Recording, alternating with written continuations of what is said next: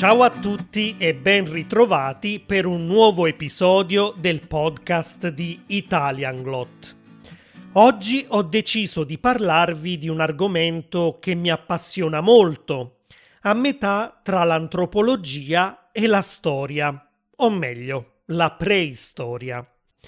Poiché è un argomento molto vasto e l'episodio diventerebbe troppo lungo, ho deciso di dividerlo in due parti. Quello che sto per raccontarvi stavolta non riguarda infatti solo l'Italia e gli italiani, ma addirittura l'umanità intera. E sì, perché come già sapete, o se non lo sapete, come scoprirete fra poco, in realtà siamo tutti imparentati e discendiamo dagli stessi progenitori. Io che sono nato in Italia, discendo dalle stesse persone che attraverso centinaia e centinaia di generazioni hanno dato la vita anche a te che vivi in Iran, a te che vivi in Inghilterra, a te che vivi in Brasile o a te che vivi in Russia. Come facciamo a essere sicuri di questo? Beh, grazie alla genetica. Tanti anni fa ho dato anche io il mio contributo a un progetto della National Geographic ormai concluso che si chiamava The Genographic Project. Ho comprato un kit sul loro sito e ho prelevato un campione del mio DNA. Ho strofinato un tampone all'interno della mia bocca, l'ho riposto in una fialetta a chiusura ermetica e l'ho rispedito alla National Geographic.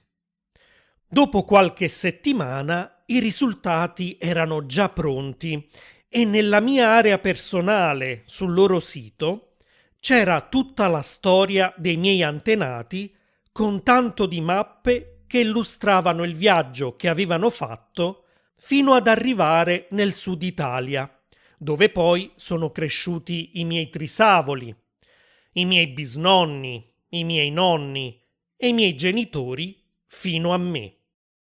Come è stato possibile risalire con esattezza al percorso compiuto dai miei antenati se ormai neanche esistono più?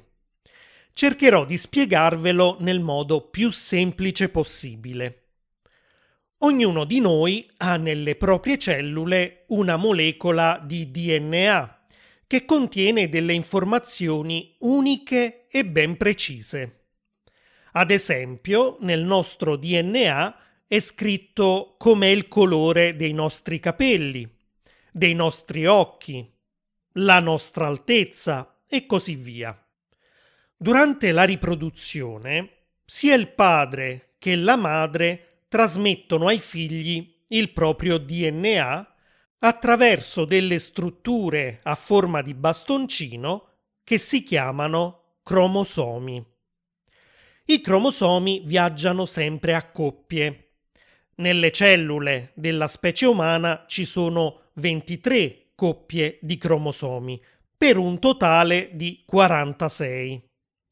Un figlio riceverà 23 cromosomi dal padre e 23 cromosomi dalla madre. Queste coppie però verranno rimescolate in maniera completamente casuale.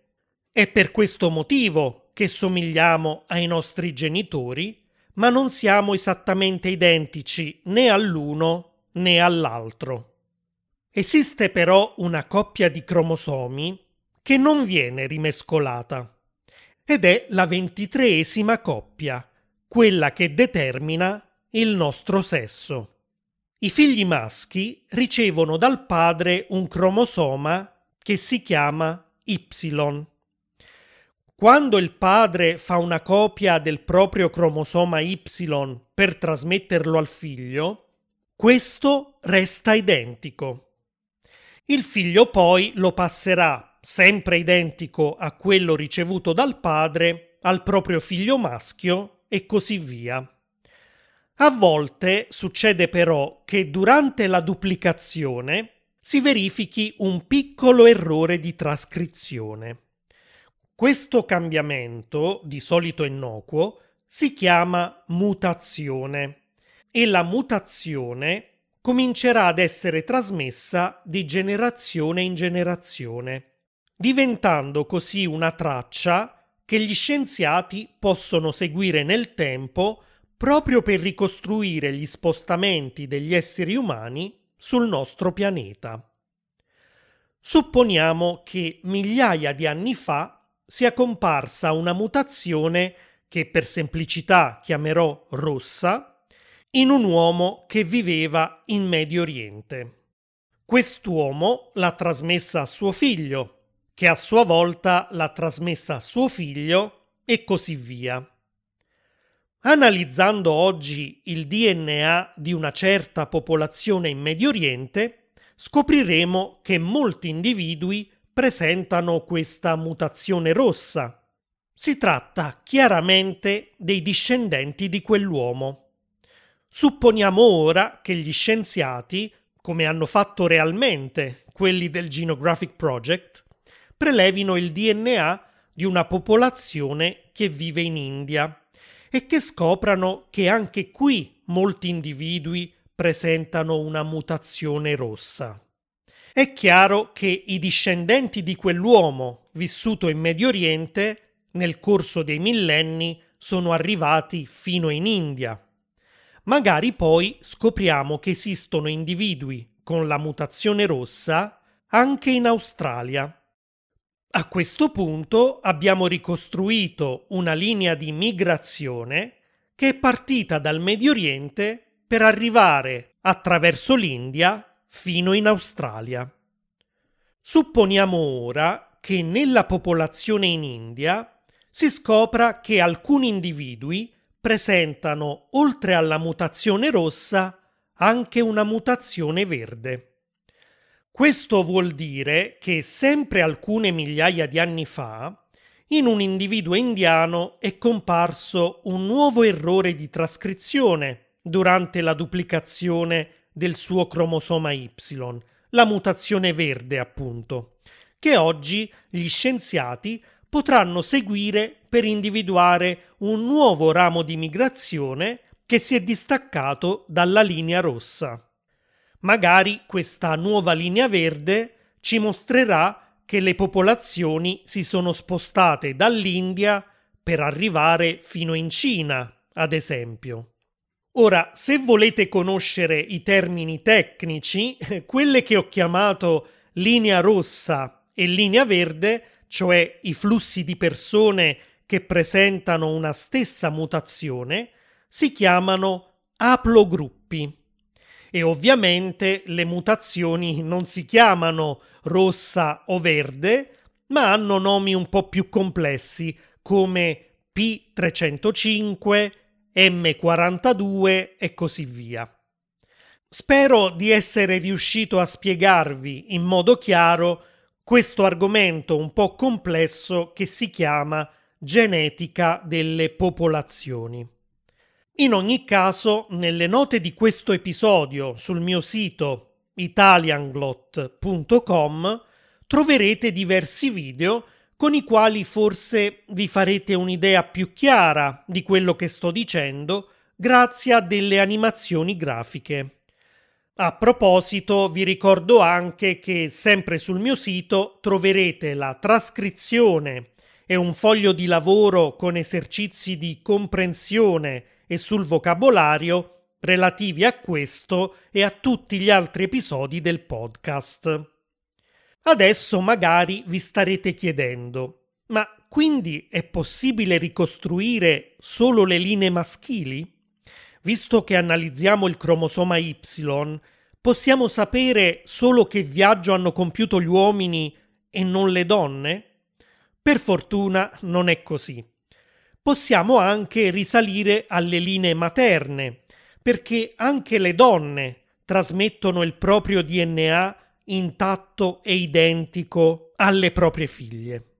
Questo DNA si trova però all'interno di minuscoli bastoncini presenti nelle nostre cellule, che si chiamano mitocondri.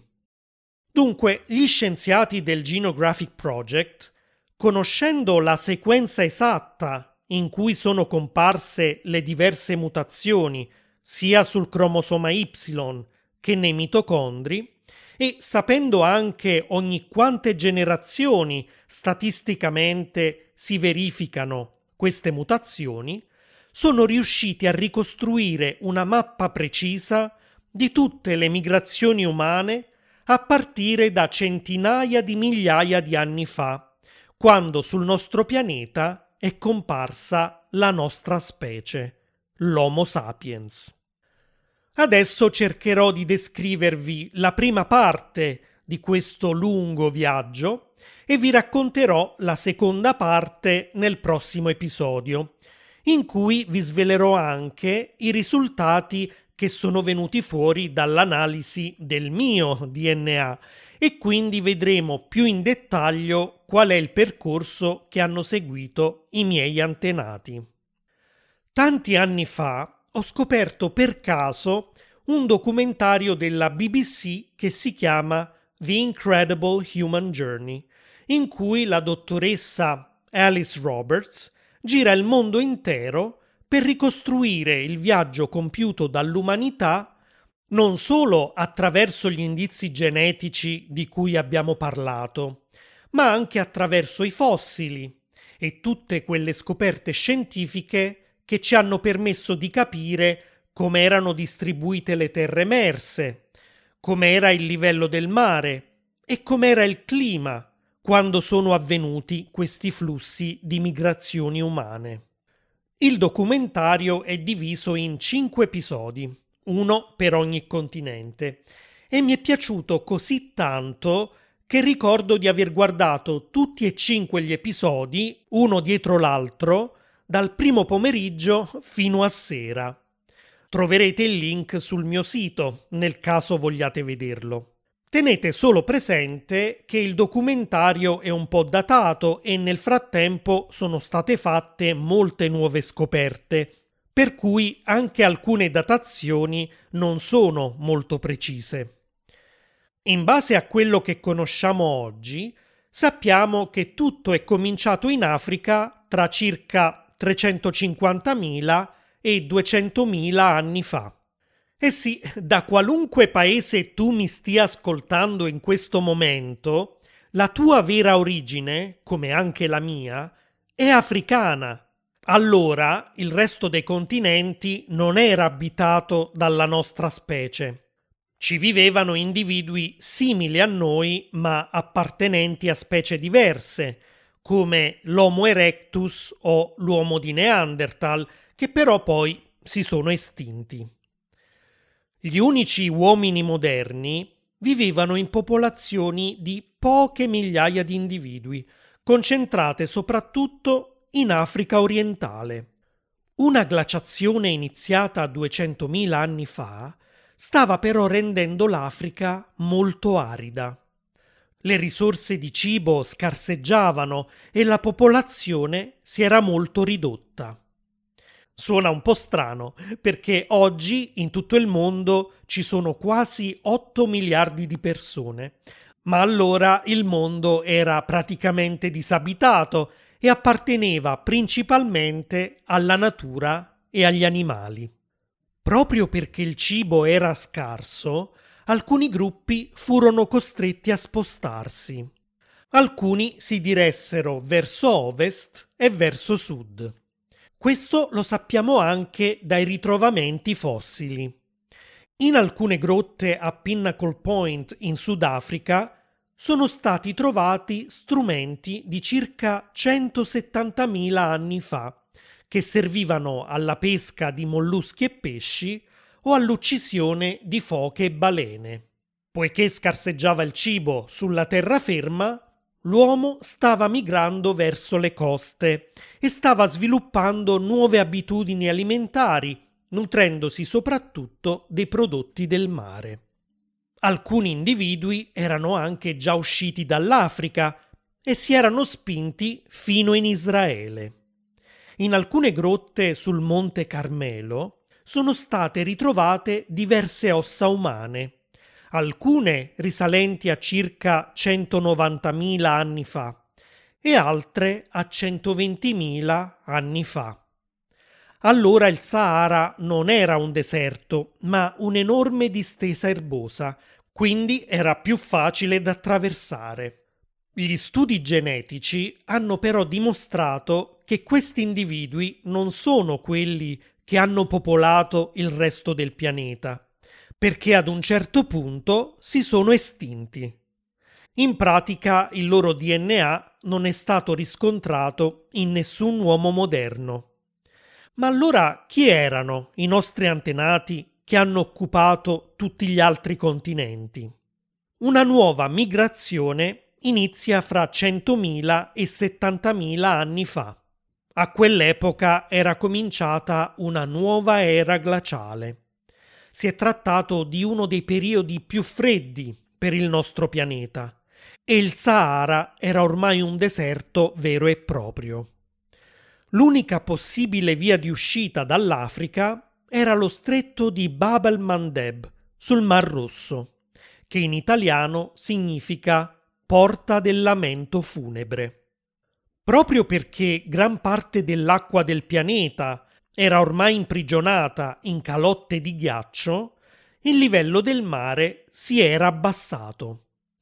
È così che un gruppo di un centinaio di uomini riuscì ad attraversare il Mar Rosso arrivando dall'Africa fino in Yemen, nella penisola araba. Anche questa penisola era per lo più desertica, ma questi uomini ebbero la fortuna di trovare lungo la costa diverse sorgenti di acqua dolce. Queste fonti esistono ancora oggi, ma si trovano adesso nelle profondità del mare, che dopo la glaciazione è tornato a sommergere gran parte delle coste. A quell'epoca però quel gruppo di uomini trovò non solo queste sorgenti d'acqua, ma grazie al clima monsonico che regalava periodiche precipitazioni, anche valli lussureggianti, piene di risorse alimentari, proprio a pochi passi dal deserto. Ecco, la genetica delle popolazioni ha dimostrato che due individui appartenenti a questo gruppo di poche centinaia di persone sono riusciti a popolare l'intero pianeta. Erano i miei avi e i vostri avi.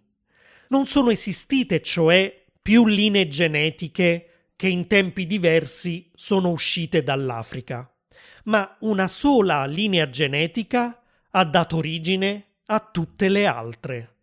Gli attuali abitanti del pianeta hanno tracce di DNA di una sola donna, che gli scienziati hanno chiamato Eva mitocondriale, e di un solo uomo, che hanno invece chiamato Adamo cromosomico. Ovviamente anche altri individui di quello stesso gruppo che lasciò l'Africa si erano riprodotti, ma le loro linee genetiche ad un certo punto si sono interrotte.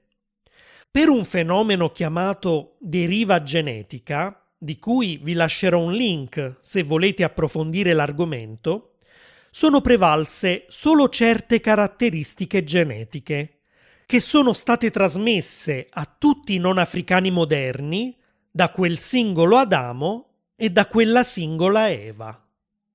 E ora che succede? Dove proseguirà il viaggio? Quale sarà la prossima tappa? E come faranno i nostri progenitori a sopravvivere ai pericoli che li aspettano lungo il cammino? Lo scopriremo nel prossimo episodio. Ciao!